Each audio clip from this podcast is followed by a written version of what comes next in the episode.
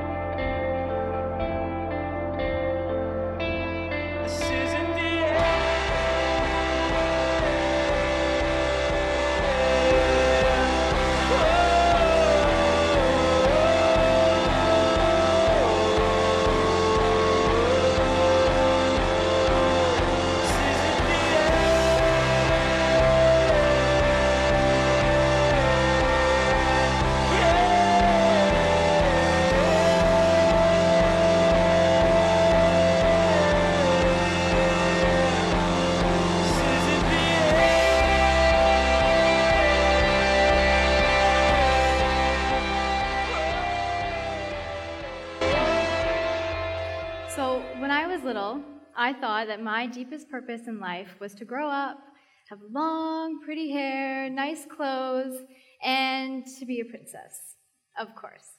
And Cinderella was my chosen princess. I wanted to grow up and be just like her, and I thought that was my purpose in life because we look so much alike, as you can see. And I sincerely thought that I was, that's what I was supposed to do. I was supposed to have a wand, I was supposed to have a star wand, and wave it around and tell my all my little animal friends what to do all the time. And I know it seems silly and crazy and absurd now, but if you were to tell me that when I was five years old, I would tell you that you are crazy, and that is what I'm going to be when I grow up. And of course, on the other hand, we have my husband, for example. Pretty cute. He thought that his sole purpose in life was to play side by side with Michael Jordan for the Chicago Bulls. Now, of course, an eight year old boy would think that his deepest purpose in life is to play basketball all day long, every day, for the rest of his life, but that's not what he does now, just so you know. So I just want to tell you a little, about, a little bit more about my life. That's okay. I'm 22 years old. I'm married to the handsome man at the back there, Matt Boyce, who, like I said, is definitely not an NBA player. And as you know, I'm a vertigo leader, and I have been for quite a few years now. And most of, pro- most of you probably knew most of those things, but what you probably didn't know is that my mom got pregnant with me when she was 15 and gave birth to me when she was 16. 16 years old.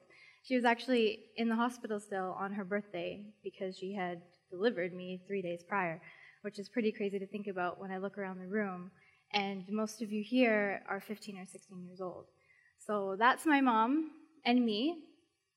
I was all right looking. And uh, I was raised mostly by my grandparents because my mom was so young when she had me.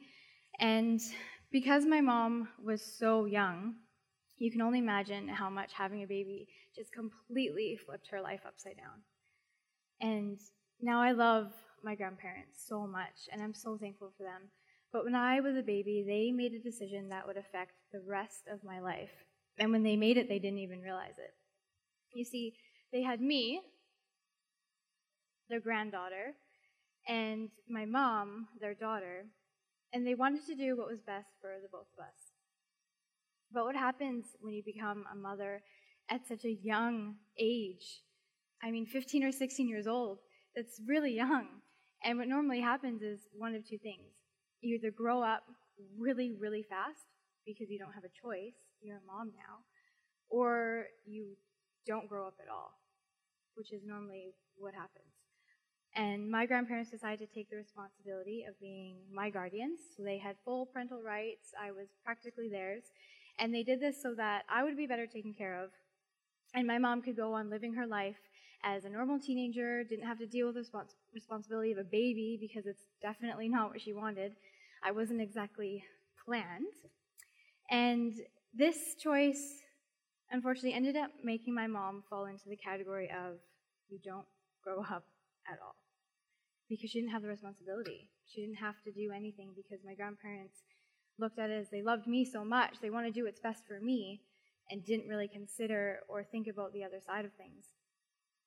And because my mom, you know, kind of got out of being a mom, she never took on the responsibility of being there for me in the way that your mom should. Now that's really tough when you're little, because you can see me, and we look really happy, and you know, we we were, we had we had a lot of fun. But when you're a little girl, every little girl wants to be with her mom 24 7 and wear her dresses and her makeup and do everything. But that's really hard when your mom doesn't want anything to do with you. So there's me, who just wanted my mom all the time. And then there's my mom, who's a teenager, much like yourselves, who just didn't have the time, didn't have the passion or the desire to be any sort of mom, which kind of sucks in the end. And I didn't really take on this emotionally until I was 15 years old. And the whole scenario of my mom leaving me and really not wanting anything to do with me kind of happened all over again. Because as I got older, um, because my grandparents had taken guardianship over me, I went back and forth. I lived with my mom, and then I lived with my grandparents, and I lived with my mom, and I lived with my grandparents.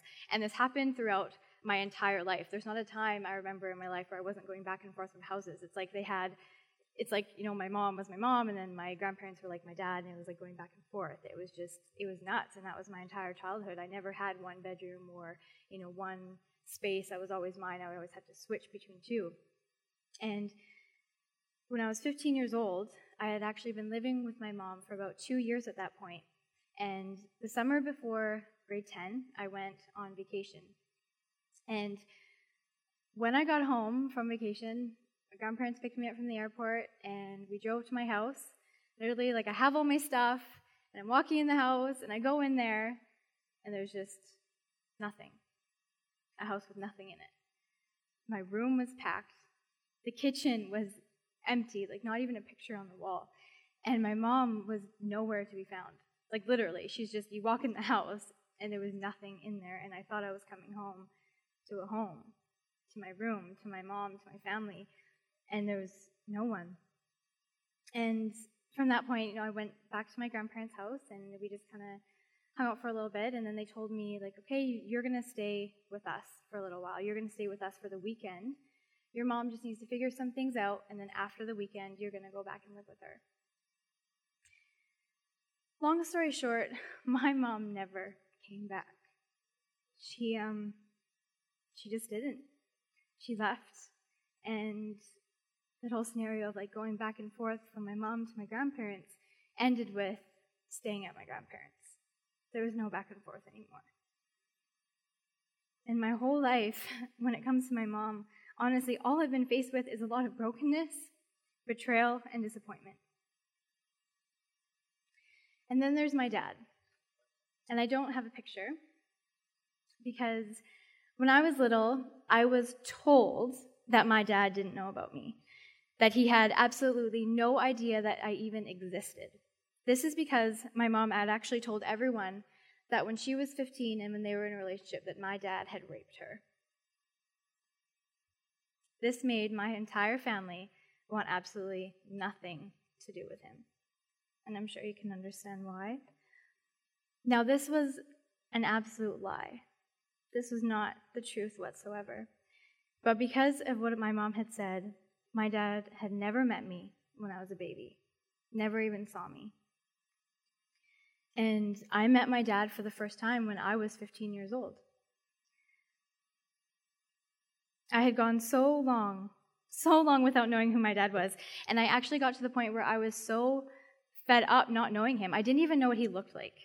Every Father's Day, every Christmas, you know, you get you celebrate Father's Day, you celebrate Christmas, and you buy your dad ties or or suits if you're just really rich like that when you're five years old. And you celebrate all these little things. And every Father's Day, I was like, I don't have a dad. Like, I don't go buy ties. I don't know what he looks like. I didn't even know his name for a long time. And it's like every, that whole half of you is just, you feel broken, you feel lost. There's a whole part of me that I didn't even know where to even look for it. And it was horrible. So I got to the point where I was extremely fed up. And I was 15 years old. And I packed my bags and I flew across the country and I told my dad that he had a daughter. And it's crazy. I know it's crazy. And it was one of the most important decisions I've ever made because you're, you're a lot of you are 15 right now. Imagine going your whole life, and some of you have, not knowing who your father is. You know, you have a mom and you have aunts and uncles and cousins, and that's great, but you don't have a dad. And that was really hard.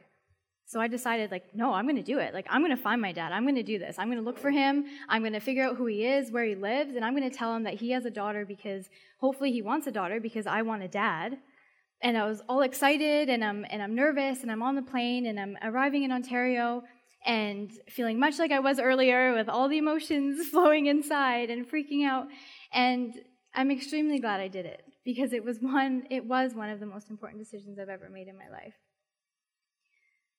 But it was also one of the most painful. Because I was told that my dad didn't know about me. And I was told that the reason that my dad had never tried to contact me was because he didn't know he had a daughter that he could even contact. And when I met him, I found out that he and his family had known about me the whole time. He just didn't care. So, again, well, I don't have a picture. And again, when it comes to my dad, all I've been faced with is nothing but brokenness, betrayal, and disappointment. And after that happened with my dad, all the emotions from my childhood, all the emotions from my mom just came flooding back. And I spent a good two years after that feeling nothing but pain, frustration, and abandonment. And the worst part is, I felt these things from the two people who were supposed to love me the most, the two people in the world that were supposed to care about me the most. Pain, frustration, and abandonment. And I know these aren't just words from my life, they're words from our lives. And these words, they, they stick to us and they make us feel like we're chained down and we're limited from becoming what we could be. But if God's purpose really is redemption, most of us are sitting here thinking, then what am I? What am I, small me, what am I to do with all this pain, corruption, deceit, hate, and evil in this world? Because the truth is, we've all experienced betrayal. We've all experienced lying, deception, or abandonment in one way or another. And we've all felt beat up and kicked down. And we've all wondered, is this it? Like, is there any possibility that there's something better? Anything at all? Because I know when I was 15, I thought, that there's nothing worth it in this world. That there's just nothing better than this, that I'm stuck in this hole that I've been placed in and I'm not going to be able to get out because there's nothing that I can do about it, because I'm not strong enough. When I was 17, I gave my life to God. And even though I was still going through all my life crap, God showed me to see how my experiences could be shown as living evidence of His mercy and His grace. You see, we live in a world where most of the people around us live in a life that God did not intend them to have. And when I say that God did not intend them to have, I mean that most of the people to your left and most of the people to your right are living in a world where people lie, cheat to get ahead, where fathers leave their wives and children, and where oppressors get recognition, and where abuse seems to be constantly overlooked. But what if I told you that God wants to turn your life, your life into something beautiful. So that He can take your pain, your frustration, and your abandonment and turn them into something amazing for not just your life, but everyone around you. That pain, frustration, and abandonment does not scare Him. And what if I told you that God has a plan and a calling for your life, no matter who you are, no matter where you've come from, or no matter what you've done? Because this is really exciting. Because God has shown me that it doesn't matter who I am, where I've come from, or what I've done in my life, that I'm worth it. And like I can make a difference and I can change my life for the better if I want to. Because God shows us the same love and care that He shows His people of Israel.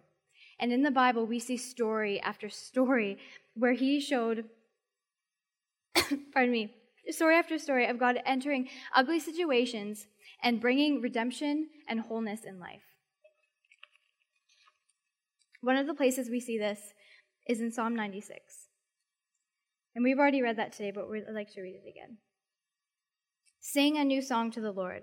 Let the whole earth sing to the Lord. Sing to the Lord, praise his name. Each day proclaim the good news that he saves. Publish his glorious deeds among the nations. Tell everyone about the amazing things he does. Great is the Lord. He is the most worthy of praise. He is to be feared above all gods. The gods of other nations are mere idols, but the Lord made the heavens. Honor and majesty surround him, strength and beauty fill his sanctuary. Because bringing glory to God is not the selfish act of making, you know, the big man up in the heavens feel important. It's about revealing the truth and the beauty of the only one who can help us, the only one who can redeem us and who can bring life and wholeness to the universe. God's deepest purpose for your life is to bring glory to Him. Bringing glory to the lifelight of the universe through our life, through what we do, and through who we are. It's what we are made for. Because when we do this, God allows the life, our lifelight, to be transformational to others. Because when we do this, that's when glory is brought to God, and that's when people are saved. One of the places we see Jesus talk about this is in Matthew 5:14 when he talks about God's deepest purpose for the children of him. You you are the light of the world. Like a city on a hilltop cannot be hidden. No one lights a lamp and then puts it under a basket. Instead, a lamp is placed on a stand where it gives light to everyone in the house. In the same way, let your good deeds shine out for all to see, so that everyone will praise your heavenly Father. Because Jesus says, You are the light of the world. Now, I want you to actually picture this. Imagine Paris on top of Sugarloaf Mountain. Now, there's no, there's absolutely no way. Do you, do you, most of you know where Sugarloaf Mountain is? Yeah? Okay, Sugarloaf Mountain is actually, that's a real picture. It's a tiny little mountain, like a little hill um, by Departure Bay. And imagine Paris, the city of lights, on top of Sugar Mountain, Sugarloaf Mountain. And if you're driving by, this is you driving. Actually, this is probably driving. You're driving by Sugarloaf Mountain. There is no way that you're going to be like, whoa, dude, check out those trees. That's, that's a really sweet rock. No, like you're not going to do that. That's ridiculous. You would be driving by Sugarloaf Mountain and be like, holy crap, there's the City of Lights. And Paris is called the City of Lights. And that is what God is saying. He redeemed our lives so that we would become a life that people can see and a life that people could recognize the beauty of God.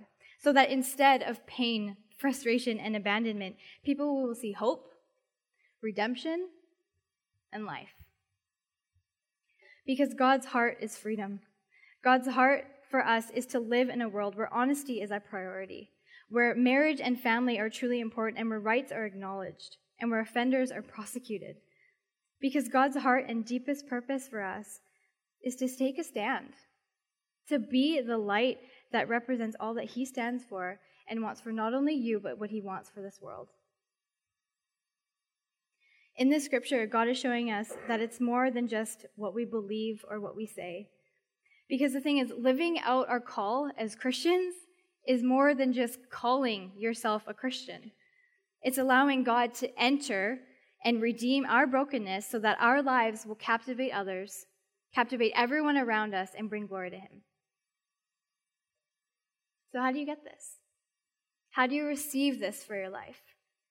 Because you want this. I know you want this because I remember sitting in those exact pews when I was 15, 16, and 17 years old thinking, I want something better. I don't want the life that I have, but I don't know how to get it. I don't know how to change my circumstance and have something other than what I have. But I can tell you, you surrender everything. You surrender all of you. Everything that you are you surrender it to God. The Bible calls this act worship. Because you see, I didn't do anything to deserve the pain that I suffered. But I could choose to be angry and bitter. I could choose to let the anger build up inside me, among other things. Or I could choose to worship and let God use my life, my circumstances, and my experiences to glorify Him. I could never, ever in a million years, if you paid me a million dollars and gave me a puppy, which I already have, relive those years of my life. They were the most horrid, awful years of my life, and I actually wish that I could block them out, but they're actually so painful that I can't. But I am blessed because by submitting to the purpose that God had in my life, that allowed God to take my reality of deception, bitterness, frustration, and turn it into a testimony of His love and His redemption. God was able to take my life and bring me into the life that He intended for me, which included true humanity, love, honesty, and family. And these aren't just things that God wanted for me, these are things that God wants for you. But the big question is are you brave enough? Are you brave enough to answer the calling that God has on your life? Are you brave enough to let God come into the deepest, darkest parts of your life and let Him heal you? Let Him heal you of all your pain so that the light that He has already placed in you could be shown to others. Are you brave enough to be the city of lights that God has called you to be? A lot of people would say no because it's just too hard, because it's just too painful. Because why would I want to let God into the deepest, darkest parts of my life? Because that means I have to relive the deepest, darkest parts of my life. But we, we do this because when we let God in, when we let God come into our life and heal us of everything and anything that we've gone through, that is when creation is in balance. That's when justice, justice will triumph over evil and when redemption truly takes place. But because when we let God into our lives, that is we, when He can actually use our lives to glorify Him. He can use our experiences, but He can't do that unless we let Him in. Because even though we live in a world filled with abandonment, gossip, fraud, cheating, disloyalty, and unfaithfulness, people will actually be able to look at your life no matter what you've gone through, no matter how you felt. People will be able to look at your life and say, wow, God is beautiful. Because when we live like this, we escape from the reality that the world is caught in, and we enter into the life that God intended for each and every one of us. Because that's what we were made for. It's what we were all made for. So I want to challenge you. What God had for me wasn't just for me. Redemption just, just wasn't something for me in my life. God wasn't just there to take away my pain and my abandonment. He's here to take away yours. He's here to take away everything that you've ever been through that you don't want to go through anymore. And He's here to set you free, not only for yourself, But the things that you have gone through, God can change that. God can make you, He can make your life absolutely stunning, just like the City of Lights.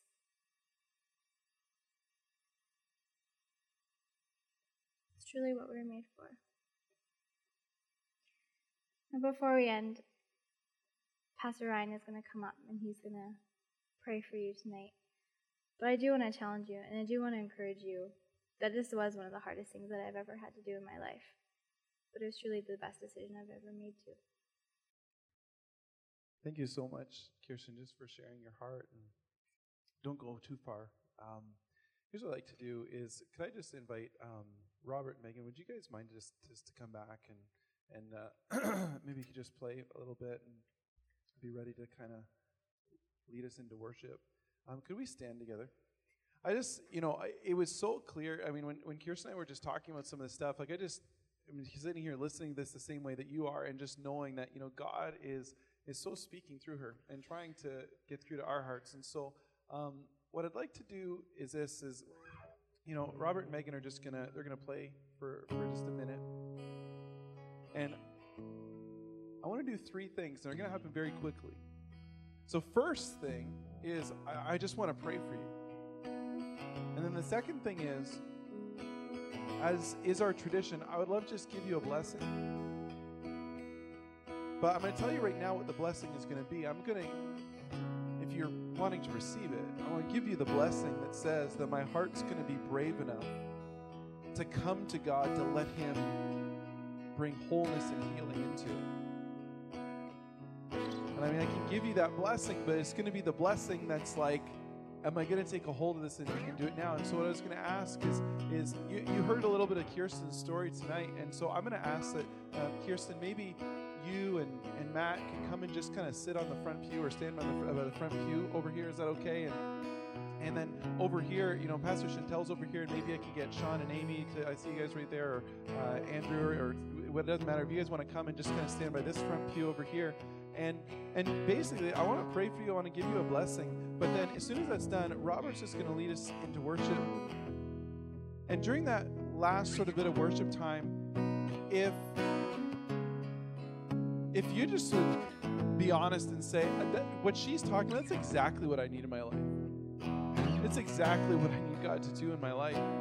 Then I would just invite you at that moment to be courageous and to come and to ask somebody, just say, Will you just pray for me? Maybe you want to open your heart to what God wants to do, but it's just like, how do I even do that? Well, it just begins with just saying, okay, here we go, God. I'm saying it, I'm praying, I'm giving you permission. Come and do that. And I want to make it really easy. And just to just to kind of make it simple, maybe could you guys? Uh, I know you're sitting on the stage right now, but could you literally just go and just just kind of stand in front of the pew, like literally as if you could sit on the pew. I don't even want you to be in the spotlight or anything. Let's just, you know, perfect. And that way, if you need someone to pray with you, you can just go to these front pews and someone will be there to pray with you. Awesome. Father, I pray for every person in this room. Jesus, I just know that you you put this message together in Kirsten's heart because there's people who needed to hear it. And so God, I just pray that tonight it would just be the beginning of something beautiful. Lord, of just seeing just pain and disappointment and rejection, loneliness, and all of those things, Lord, just to see those things begin to crumble. That God, that out of the ashes of our lives, real worship would rise to you. In Jesus' name we pray. I'd like to give you a blessing as I, I said I would. This is sort of just our tradition. If you're new here, it's kind of something crazy we do, but it's it's a pretty ancient thing. I was just tell people that in ancient times, what would happen is when a person wanted to bless another person, he would raise his hands like this, and then a person who wanted to receive that blessing would do the same. So if you'd like to receive a blessing from God, I would just invite you just to raise your hands in the air. I would love to give one to you. May your heart be courageous so that you would always come to God with your deepest pain. May your heart be trusting that you would be able to open your life to people who are trustworthy. And may your story be wonderful because the grace of God is unleashed in it. Amen. Robert's going to lead us in worship and I'm going to come up and dismiss you and let you go in just a second. But as he's leading in worship, if you'd like prayer, I'd love for you to come and have Kirsten or